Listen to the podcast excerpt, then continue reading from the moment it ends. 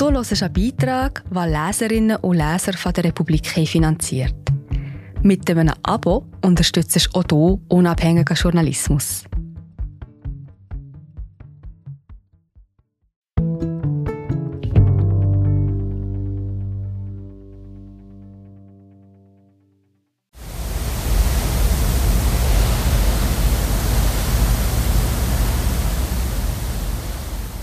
Siebenundsiebzigeinhalb Grad Nord.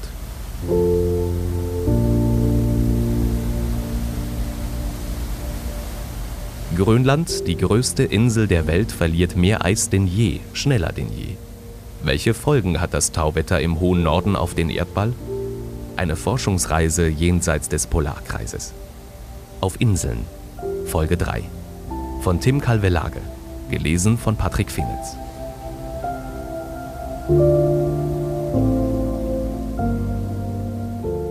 Der Horizont über dem grauen Ozean wiegt im Bullauge sanft hin und her – während sich Christian Mertens in seiner Kabine über eine ausgebreitete Karte beugt. Die kann ich stundenlang studieren, sagt der 54-jährige Meeresforscher. Karten ordnen Dinge auf eine schöne Art und Weise. Am linken Rand des Ausschnitts der Welt, der vor Mertens liegt, liegt als mächtiger weißer Keil Grönland, die größte Insel der Welt, vollgepackt mit Eis. Mertens zeigt auf einige Gletscher, die an der Ostküste ins Meer fließen. Hellheim, Kangersertuaq und Nýja-Kalvsfjörðsfjorden. Deshalb sind Christian Mertens und seine Crew aus 19 Forscherinnen, Wissenschaftlern und Studierenden hier in der Arktis auf dem Forschungsschiff Maria S. Merian. Sie wollen dem Klimawandel auf die Spur kommen, herausfinden, wie viel Schmelzwasser der Ostgrönlandstrom nach Süden verfrachtet, in den Nordatlantik. Dafür wollen sie bis auf 77,5 Grad Nord vorstoßen, fast 1400 Kilometer südlich des Nordpols. Doch es ist unklar, ob es die Merian bis dorthin schafft. Dickes Eis versperrt den Weg. Es ist Ende Juli 2019. Das Forschungsschiff hat auf Neufundland abgelegt und Kurs auf Grönland genommen. Die Expedition ist Teil eines Großprojekts, in dem Physiker, Geologinnen und Meteorologen den Rückzug der grönländischen Gletscher untersuchen und welche Folgen das für den Ozean hat. Keine Region der Erde heizt sich schneller auf als die Arktis. Die Erwärmung beträgt hier das Doppelte, mancherorts das Vierfache des globalen Mittels. Neben dem schwindenden Meereis bereitet Klimaforscherinnen vor allem der grönländische Eispanzer Sorgen. Das Eis ist stellenweise mehr als drei Kilometer dick, doch die gefrorene Decke der Rieseninsel wird immer schneller, immer dünner. Die Insel verliert heute sechsmal so schnell an Masse wie vor 30 bis 40 Jahren. Heute schmelzen gegen 300 Millionen Tonnen pro Jahr. In den 80er Jahren waren es rund 50 Millionen Tonnen. Vor allem die Gletscher an der Küste schmelzen im Rekordtempo, weil wärmeres Meerwasser in die Fjorde strömt. Der Eisschwund auf Grönland ist eine der Hauptursachen für den Anstieg des Meeresspiegels. Würde der gesamte Eisschild abtauen, der Pegel der Weltmeere liege sieben Meter höher. Der steigende Meeresspiegel ist das eine Problem, das sichtbare. Das andere spielt sich in den Tiefen des Ozeans ab. Vor der Südspitze Grönlands läuft ein wichtiger Motor für die Zirkulation im Atlantik und für den Wärmeaustausch zwischen Tropen und subpolaren Gebieten. Wie ein gigantischer submariner Wasserfall sinkt dort schweres, salzreiches Wasser in die Tiefsee, um anschließend Richtung Äquator abzubiegen. An der Oberfläche strömt Wasser aus dem Süden nach der Golfstrom, der karibische Wärme mit sich bringt und Europa sein mildes Klima beschert. Dieser Motor beginnt zu stottern. Möglicherweise schwächelt die Umwälzung, weil Süßwasser, einst in Gletschern eingeschlossen, den Salzgehalt im Nordatlantik verringert. Das jedenfalls deuten Klimamodelle an. Grönlands Eisschild schrumpft auch deshalb immer schneller, weil sich der Ozean aufheizt. Das belegen Langzeitmessungen in der Framstraße zwischen Grönland und Spitzbergen, wo atlantisches Wasser in die Arktis strömt, ein Teil jedoch kehrt Macht und entlang des grönländischen Schelfs wieder nach Süden fließt. Seit 1997 ist die Temperatur des Atlantikwassers um etwa ein Grad gestiegen. Dadurch erodiert die Unterseite der Küstengletscher, ihre Fließgeschwindigkeit nimmt zu und gewaltige Mengen Süßwasser gelangen in den Ozean. Es gibt Anzeichen dafür, dass der Salzgehalt vor Grönlands Südküste an der Oberfläche abnimmt und so weniger Tiefenwasser entsteht. Klimaforscher befürchten, dass dies die atlantische Zirkulation bremst. Eine schwächelnde Umwälzung könnte abrupte Klimaveränderungen zur Folge haben. Doch es fehlt an Messungen in den grönländischen Gewässern, um die Modelle zu überprüfen, vor allem im unzugänglichen Nordosten. 63 Grad Nord als die Merian die Südküste Grönlands erreicht, hängt ein trüber Schleier über der schroffen Felskulisse. Es wimmelt von Eisbergen, manche zerfurcht und kantig wie grobes Schnitzwerk, andere kieselglatt. Azurblaue Adern durchziehen die Eiskörper. Das Schiff dampft mit halber Kraft, um Brocken ausweichen zu können. Wir sind gerade wieder da. Ich bin Marie José, Wissenschaftsjournalistin bei der Republik. Und ich tue dich hier kurz stören. Mir gefällt bei der Republik, dass sie vertiefen. Es sind mehrheitliche Geschichten, die auf Hintergrund eingehen. Für das Lesen oder Hören, beim Joggen, beim Kochen oder wie man noch einen langen Tag vor dem Computer einfach möchte die Augen zutun. Wir sind werbefrei und nur von unseren Leserinnen und Lesern finanziert. Unter republik.ch slash hallo kannst du auch hier ein Abo lösen. So, und das war es auch schon mit der Störung.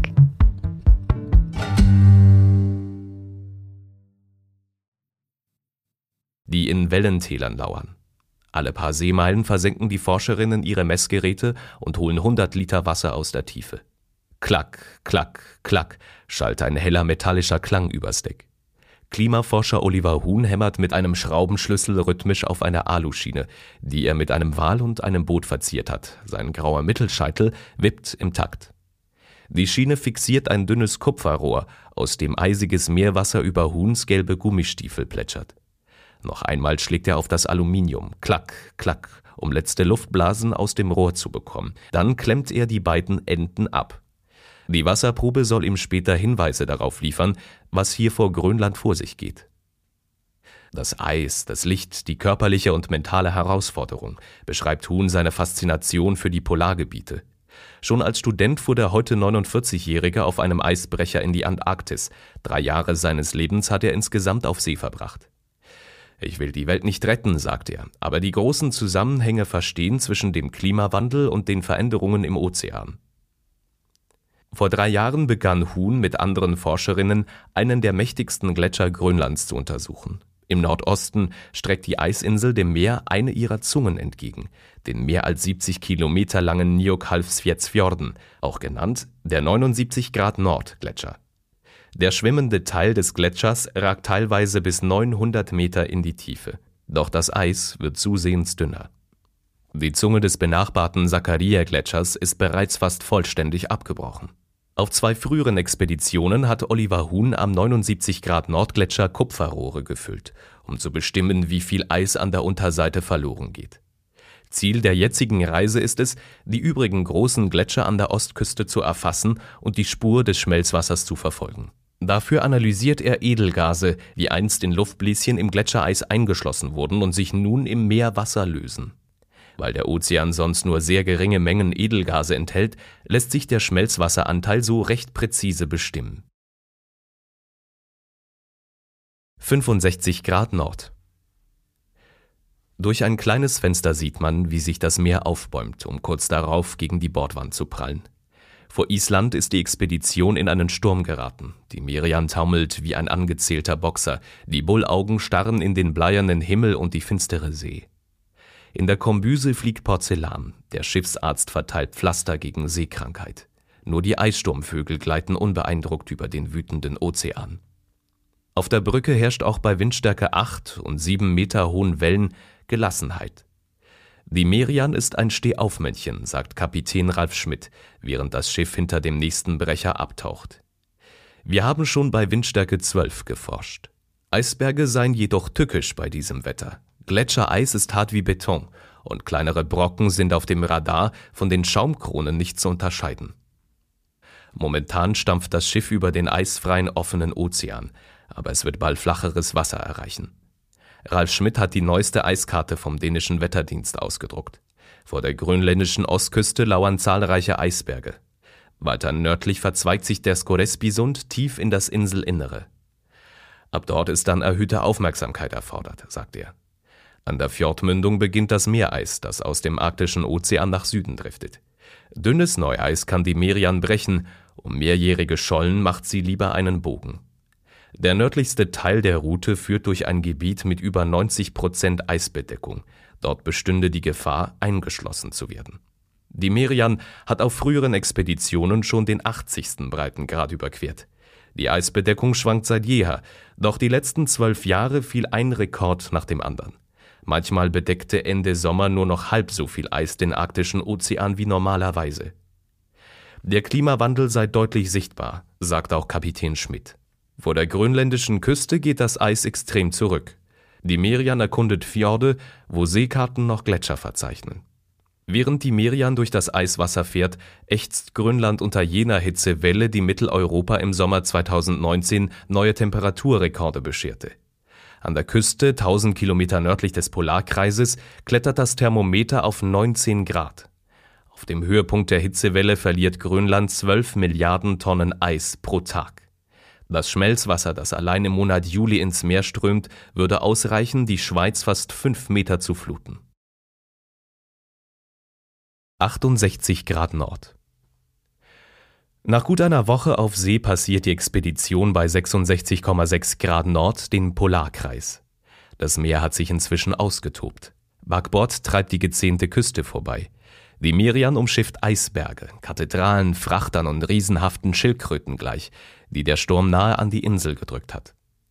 Das Leben an Bord folgt einem eigenen Rhythmus, bestimmt durch die Stationen entlang der Route. Erreicht das Schiff die nächste Position, versenken die Wissenschaftler ihre Messgeräte und sammeln Proben. Weil Schiffszeit kostbar und teuer ist, wird im Schichtbetrieb gearbeitet. Morgens beim Frühstück in der Kombüse blickt man in müde Augen und während die einen danach in ihrer Koje die Vorhänge zuziehen, beginnt für die anderen die tägliche Routine. Probengefäße vorbereiten, Meerwasser abfüllen, Daten sichten. Dazwischen sich an Deck den Wind um die Ohren pfeifen lassen, die fremdartige Szenerie genießen und darauf hoffen, dass irgendwo ein Wal auftaucht. Abends spielt man Tischfußball und Pingpong oder trinkt mit der Crew ein Bier in der Schiffsbar. Die Veteranen erzählen dann von früheren Forschungsexpeditionen, von sonnigen Fahrten in die Karibik und von Stürmen im Nordatlantik mit angelegten Rettungswesten. Heute liegt das Meer friedlich im Dämmerlicht. Frederike Benz greift zum Funkgerät. Labor an Brücke. Das Gerät ist bereit zum Aussetzen. Die Studentin hat Schicht und ist zuständig dafür, dass Klimaforscher Huhn seine Proben erhält. Verstanden, dann kann das Gerät zu Wasser, tönt es blechern aus dem Lautsprecher.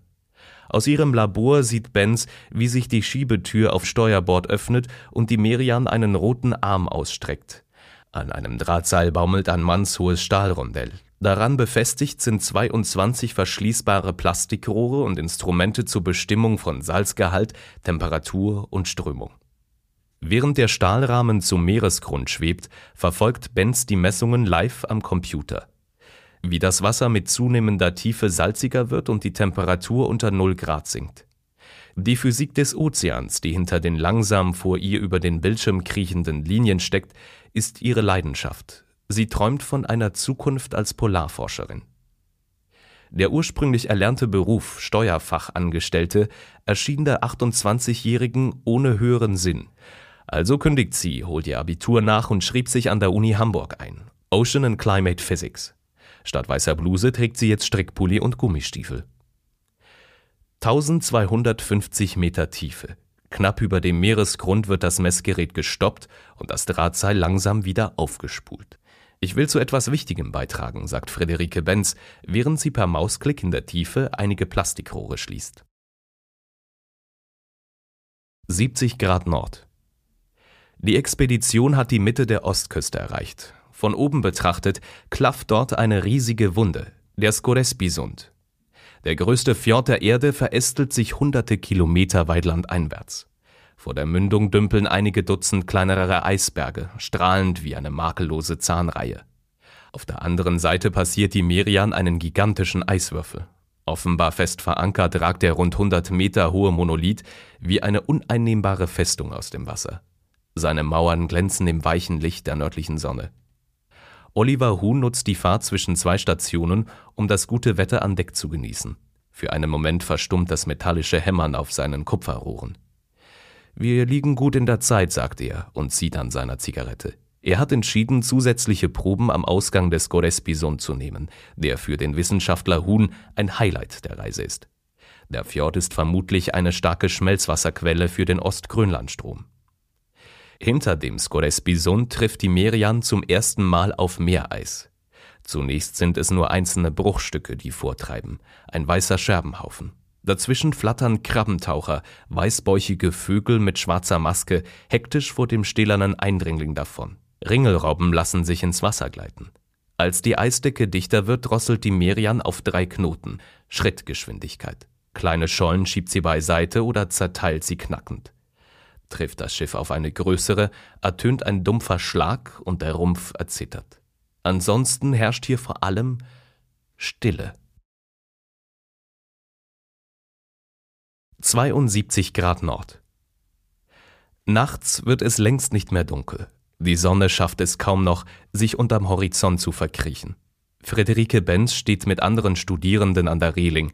Sie machen Selfies mit dem Meereis, das im Dämmerlicht in zarten Blautönen schimmert. In der Ferne verhüllt ein Nebelschleier die Silhouette der grönländischen Küstenberge. Darüber ein orangenes Band, vor dem Schwärme von Krabbentauchern als schwarze Punkte vorbeiziehen. Versteht ihr, warum die Arktis für mich ein magischer Ort ist? fragt Benz. Doch die gewaltige Arktis ist zerbrechlich. In den letzten 40 Jahren ist die Eisbedeckung im Sommer um rund 30 bis 50 Prozent zurückgegangen. Nie gab es im Juli seit Beginn der Satellitenmessungen weniger Meereis. Die Schollen werden immer dünner und vor allem das mehrjährige Eis verschwindet. In wenigen Jahrzehnten könnte die Arktis in der warmen Jahreszeit gänzlich eisfrei sein. Dann würde sich der Ozean noch weiter aufheizen. Noch gibt es Eis, noch muss die Merian durchs Eis navigieren. Gut zwei Wochen ist die Crew nun auf See, die Werte werden länger, die Salzkrusten auf der Arbeitskleidung dicker, die Songs während der oft monotonen Arbeit lauter und rockiger. Bisher ist die Merian gut vorangekommen. Der Großteil der Messungen und Probenahmen konnten wie geplant erfolgen. Nun aber ist der letzte Abschnitt gefährdet. Der aktuellen Eiskarte nach ist für uns bei 77,5 Grad Nord auf dem Schelf kein Durchkommen, erklärt Kapitän Ralf Schmidt. Er und Fahrtleiter Christian Mertens entscheiden daher zunächst etwas weiter südlich zur Küste vorzustoßen. Dort schwimmen die Schollen weniger dicht gedrängt. So hoffen sie wertvolle Zeit zu gewinnen, um am Ende doch noch den nördlichsten Teil des Ostgrönlandstroms ansteuern zu können. Bevor es wieder Richtung Küste geht, werfen die Forscherinnen noch eine Treibboje mit Satellitenantenne über Bord. Sie wird bis zu vier Jahre lang autonom zwischen der Meeresoberfläche und 2000 Meter Tiefe pendeln und dabei den Salzgehalt und die Wassertemperatur messen. Knapp 4000 dieser Bojen haben Wissenschaftler in den vergangenen 20 Jahren im Ozean ausgesetzt. Sie bilden ein weltumspannendes Beobachtungssystem, das Klimaforscherinnen wichtige Langzeitdaten liefert. Früher waren die Messungen oft lückenhaft, sagt Christian Mertens. Heute zeichnen Bojen ständig und überall die Temperatur auf und belegen zweifelsfrei, der Ozean wird wärmer. 74 Grad Nord. Nach Nächten durch Nebel und Eis reißt am Morgen des dritten Tages der graue Schleier auf und enthüllt eine leuchtend weiße Welt. An der Meeresoberfläche liegt die Temperatur inzwischen knapp unter dem Gefrierpunkt. Immer enger umschließen die gewaltigen Eismassen die Merian. Der Ozean schrumpft zu einer versprengten Seenlandschaft. Mit einem Knoten bahnt sich das Schiff einen Weg durch die eisige Wüste. Eisbär, schreit plötzlich jemand übers Deck. Eisbär. Forscherinnen und Matrosen stürmen zur Reling. In rund 200 Metern Entfernung tritt der König der Arktis auf einer Scholle hinter einer Schneewehe hervor. Kameras klicken. Der Bär hebt den massigen Schädel und hält seine Schnauze in den Wind, als würde er die Eindringlinge wittern. Dann stapft er weiter, um hinter einem anderen Schneehaufen zu verschwinden. Augenblicke später sieht man den Eisbären ins Wasser springen. Während er zur Nachbarscholle schwimmt, verschwindet er allmählich aus dem Blickfeld der Merian. 77 Grad Nord Früher als vermutet stößt die Merian wieder auf Meereis. Zahlreiche Schollen haben sich vom Hauptfeld über dem Schelf gelöst. Dazu ist das Schiff bald wieder in dichtem Nebel gehüllt, die Sichtweite beträgt kaum 200 Meter. Flöße, groß wie Fußballplätze, treiben vorbei, durchzogen von türkisblauen Kanälen und Schmelzdümpeln. Auf dem Radar erscheinen sie als grüne Punkte mit grauem Schweif, als kreuze die Merian einen Kometenschauer. Schließlich ist das Eis so dicht, dass sie nicht mehr ausweichen kann. Rums. Wie in Zeitlupe brechen die Schollen unter lautem Knacken in zwei, driften auseinander und schieben sich an anderer Stelle knirschend übereinander. Bei 77,5 Grad Nord ist Schluss. Die Merian muss kehrt machen. Das Eis, dessen Verschwinden sie dokumentieren und verstehen, am Ende verhindern wollen, ist zu dicht. Noch einmal lassen sie ihre Instrumente zu Wasser und sammeln letzte Proben. Dann geht es mit 13 Knoten durch die Framstraße nach Spitzbergen. 3615 Seemeilen, 170 Stationen und 720 Kupferrohre zur Analyse von Schmelzwasser. Für Expeditionsleiter Christian Mertens war die Reise ein voller Erfolg. Wir haben völliges Neuland erforscht, sagt er. Wenn alle Proben gemessen und alle Daten ausgewertet sind, werden Sie mehr darüber wissen, wie die schmelzenden Gletscher Grönlands den Ozean verändern. Jetzt aber freut sich Oliver Huhn erst einmal auf wärmeres Wetter und seine Gartenparzelle in Bremen, in der die Tomaten und Brombeeren reif sind. Studentin Frederike Benz wird in der Arktis bleiben. Sie will auf Spitzbergen die Zirkulation in einem der Fjorde untersuchen. Damit kommt sie ihrem Traum ein Stück näher, als Polarforscherin zu etwas Bedeutsamem beizutragen, zu einem besseren Verständnis des Klimawandels und zum Wissen darüber, was dagegen zu tun ist.